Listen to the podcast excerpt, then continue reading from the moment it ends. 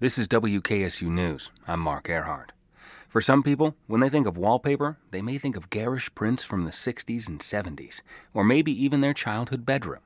Two Akron wallpaper lovers got together to write a book about the Rubber City's love affair with wall coverings.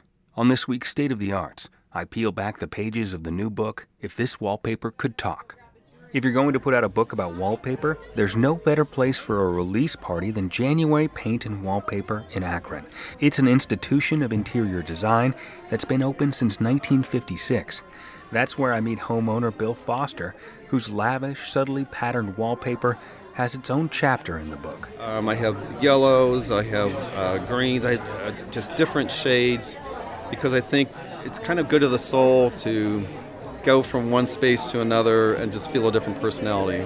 Foster says wallpaper is great in old houses like his, which was built in 1883. When you're in an old house, sometimes you have to cover up the cracks, and wallpaper is pretty forgiving. I know what you're thinking. Wallpaper? Why would anybody decide to write a book about wallpaper? Co author and photographer Shane Wynn says it's as easy as stepping into a wallpaper junkie's house. One of the people we photographed, her name is Lavon. We had no idea what to expect. We walked into her house, and there's a life size. Um, what is it? A, a jaguar Yeah, mhm. that is completely like bedazzled, sitting on her dining room like coffee table. And that's the, the Jaguar, the cat, not the car. It's Correct. a cat. It is a life-size jaguar, bedazzled jaguar, and her wallpaper sort of echoes the style of her wallpaper is like swirly and it's sparkly, and so it, it really is sexy wallpaper, frankly. Co author Karen Starr says, as an interior designer who's installed some interesting wallpaper over the years, she turned to her client list for some chapters in the book. and then we asked around. We really were. Uh, we had a lot of fun. It was kind of a scavenger hunt to find the most interesting wallpapers that we could find, and then decide which 15 of them would be included in the book. We may have stalked some people on Facebook. where when you take selfies, we see where you are. We see your wallpaper.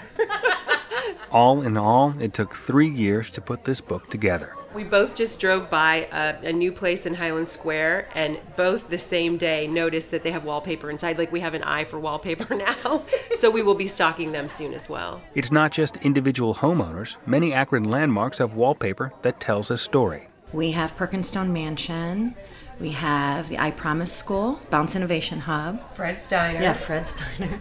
Fred's Diner and the Diamond Grill. Wynn says Fred's Diner in particular has some spectacular paper. because he he has like um, a very high um, percentage of male clientele uh, police officers lots of men like they tend to go in there order a plate of bacon but the ambiance doesn't quite match that machismo it's um, it's like grandma roses uh, against like a mustard backdrop But no matter the wallpaper, Starr says it always tells a story. Everyone has a connection to wallpaper. She says oftentimes it's a positive one. Some people have uh, visceral reaction to it. They, uh, you know, they bought a home and they had to take paper down in every single room, and it was a horrible experience. So everyone has this, you this connection to wallpaper, and when you start talking with people about it, um, it it really does become apparent how.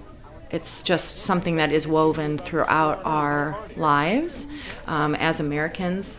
And um, here in Akron, there are some really, really interesting wallpapers. Wallpaper junkie Bill Foster has some advice for anyone afraid to paper their own walls. So experiment, find your personality, and if your personality changes in 10 years, put up another personality. With this week's State of the Arts, I'm Mark Arehart, 89.7 WKSU.